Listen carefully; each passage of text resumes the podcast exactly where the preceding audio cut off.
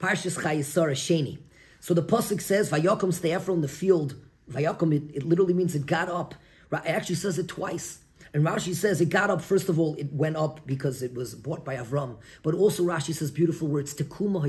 It was elevated. Vayokam, the whole land was elevated because until now it belonged to the Bnei Ches, but now it belonged to Avram, the great Tzaddik Avram. So the whole land was elevated. And of course, it was elevated also in the sense that Sarah Imeinu was buried there. The Pasuk continues, Va'avram Zokin Baba Yomim. Avram was old coming with his days. That's a tremendous statement. What does it mean to come with your days? Sort of beautiful line about Sfiras Ha'omer. At Sfiras Ha'omer, don't just count your days.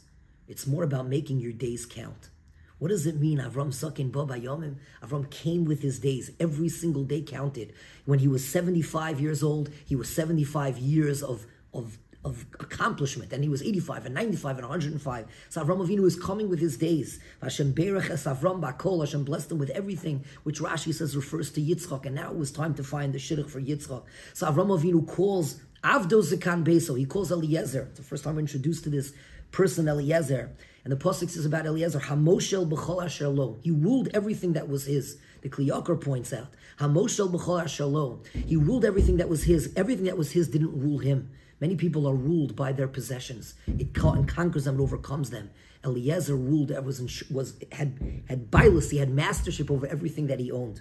Avram Avinu asks him to swear next to his Makam Amila because that was chaviv him, because it was a mitzvah that he had done, to swear that whatever he does, he does not go back to Canaan. He does not take a Canaanite woman because, the Sfarim explained, because the Canaanim had terrible midos, and there is nothing worse in a shirk than corruption in a person's character traits. Everything else, even if a person's actions are not so great, but if their midos are, are, are, are corrupt, and stay far, far away. So Avram says, go back to my family, even if their actions are not so great, to Besuel, to, to, to Lavan. But the bottom line is they're related to me by blood. They could have an elevation, they could become great. And wasn't that true? Because eventually he would find Rivka. But he warns them again, if my daughter does not, does not want to go back with you,